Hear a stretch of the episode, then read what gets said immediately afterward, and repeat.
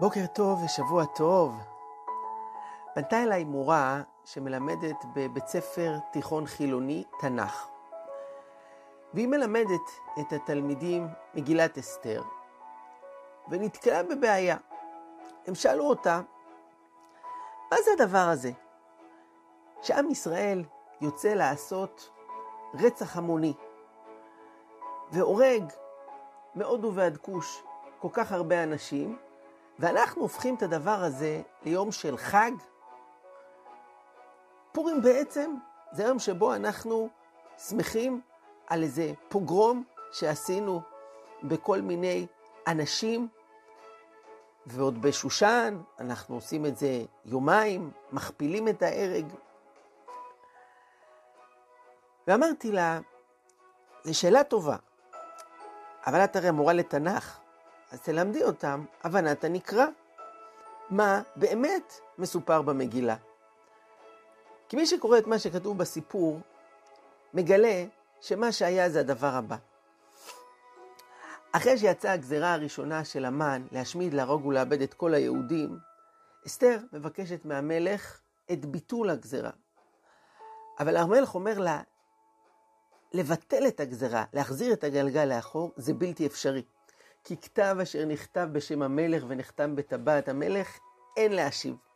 אצלנו לא מבטלים גזרות. מה שאמרתי, אמרתי.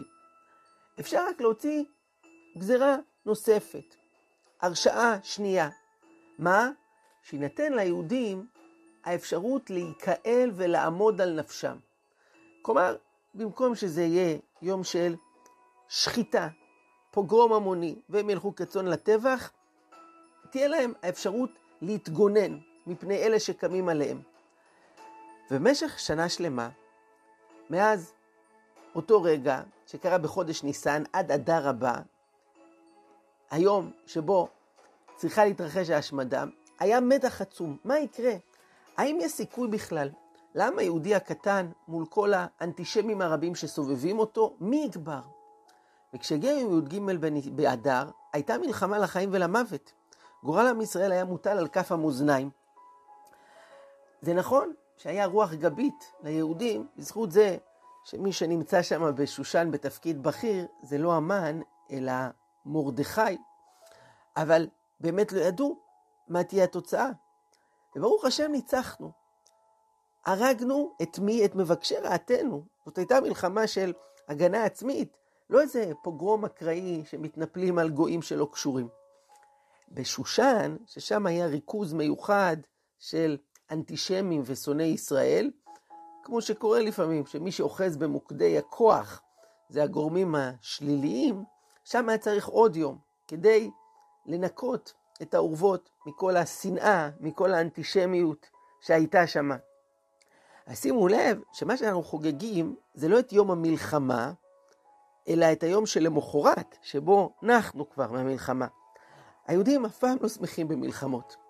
היהודים נאלצים לעשות את זה כדי להגן על עצמם ולמגר את הרוע, אבל השאיפה שלנו זה למנוחה ולשלום, ואת זה אנחנו חוגגים. מה שיוצא זה שבפורים אנחנו נאבקנו כדי להגן על קיומנו מפני מבקשי רעתנו. לא סתם תקפנו גויים אקראיים שאינם קשורים. זה הסיפור שכתוב במגילה, למי שרק מוכן לקרוא את מה שבאמת מסופר שם. המורה שמחה מאוד ואמרה שהיא תעביר את זה לתלמידים. ואני רוצה להוסיף לכם, חברים יקרים, עוד נקודה אחת למחשבה. מה הרעיון הזה בא ללמד אותנו לחיים? זה שאי אפשר לבטל את האגרות הראשונות, אבל אפשר להוציא אגרות שניות שמאפשרות ליהודים להתמודד עם זה. יש לא מעט מצבים בחיים שקורים לאדם דברים שמבחינתו הוא היה שמח לבטל אותם, למחוק אותם. לקחת את העבר, לעשות עליו דילית ולהתחיל משהו אחר לגמרי. אבל צריך לדעת שלא תמיד זה אפשרי. וכל המחשבות האלה, אם היה לי הורים אחרים, אם היה לי מקצוע אחר, אם היה לי אישה אחרת, אם היה לי ילדים אחרים, אם הייתה לי בריאות אחרת, אם ואם ואם, זאת מחשבה שמרעילה את החיים. היא מתסכלת והיא גם מתנגשת עם המציאות. כי לא תמיד אפשר למחוק את מה שהיה. מה שכן, מגילת אסתר מלמדת שאפשר להתמודד עם מה שהיה. ואדרבה, לפעמים דווקא מתוך החושך, מתוך הקושי, מתוך ההתמודדות, יכולים לצאת אורות גדולים. שזה בעצם הסיפור של פורים. דווקא בזכות ההתמודדות הזאת, עם ישראל התגבר, ניצח, עשה יום של חג, קיבל שוב את התורה מרצון, הגיע למעלה גדולה. למחוק את העבר, לבטל אותו, לא תמיד זה אפשרי. אבל כן, להתמודד איתו. וזה המשפט שהיה הכותרת הקבועה בוואטסאפ של הלל יניב, השם ייקום דמו, שנרצח היום לפני שבוע, יחד עם אחיו. מה שקרה לך זה לא הסיפור. הסיפור זה מה שאתה עושה עם מה שקרה לך. אתם שומעים? האגרות הראשונות זה מה שקרה לנו, אבל זה לא הסיפור. הסיפור זה מה שאנחנו בוחרים לעשות עם זה, איך אנחנו מתמודדים עם העבר, ומתוך זה מנצחים ומוציאים אור גדול. שיהיה בוקר טוב ופורים שמח.